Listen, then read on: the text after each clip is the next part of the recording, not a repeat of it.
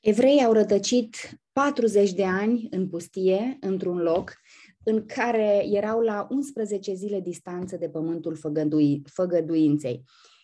Te-ai întrebat vreodată de ce? De ce au rătăcit ei 40 de ani în loc să rezolve totul în 11 zile?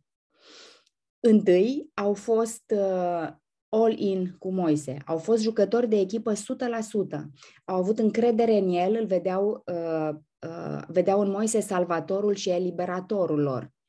Apoi însă a intervenit uh, îndoiala și confuzia. S-au transformat din termostatul care erau în niște termometre.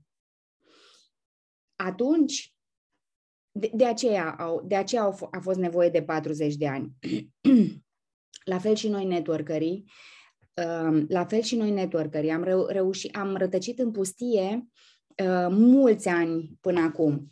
Iar acum, împreună cu echipa mea, simt că uh, avem tot ce ne trebuie, astfel încât uh, Marea Roșie, deci a, simt că s-a despărțit Marea Roșie și că ajungem în siguranță pe malul celălalt. Și tu, și eu, și